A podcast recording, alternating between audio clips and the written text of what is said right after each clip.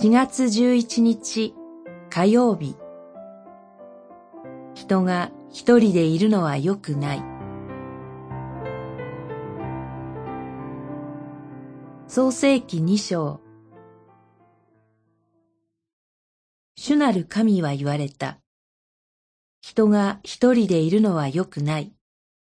彼に会う助けるものを作ろ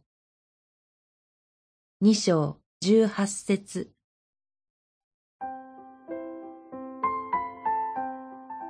天地創造の最後の段階で、神は一対の人間を作り、男と女に創造されました。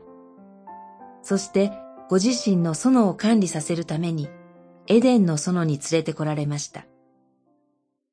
人は土から作られた儚い存在です。しかし、神はそこに命の息を吹き入れて、人を生きるものにしてくださいました。最初の人間はエデンの園で孤独でした。地上に作られた他の生き物は人間にふさわしい助け手にはなりませんでした。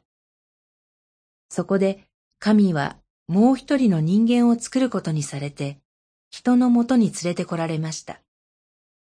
こうして、初めの人間は男と女として互いに助け合いながら神の見前を生きるようになりました。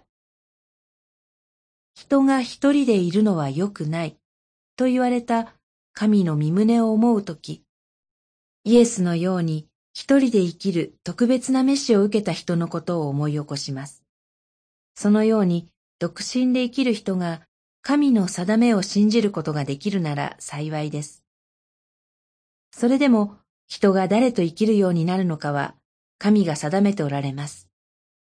ですから神が引き合わせてくださる真のパートナーを祈り求めたいと思います。また、独身であっても互いに愛し合いなさいとお命じになった主は、私たちに愛する隣人を引き合わせてくださいます。私たちは決して一人で生きてはいません。祈り。主よ、あなたを信じて、変わらない喜びと平安をもって、誰かの隣人になることができますように。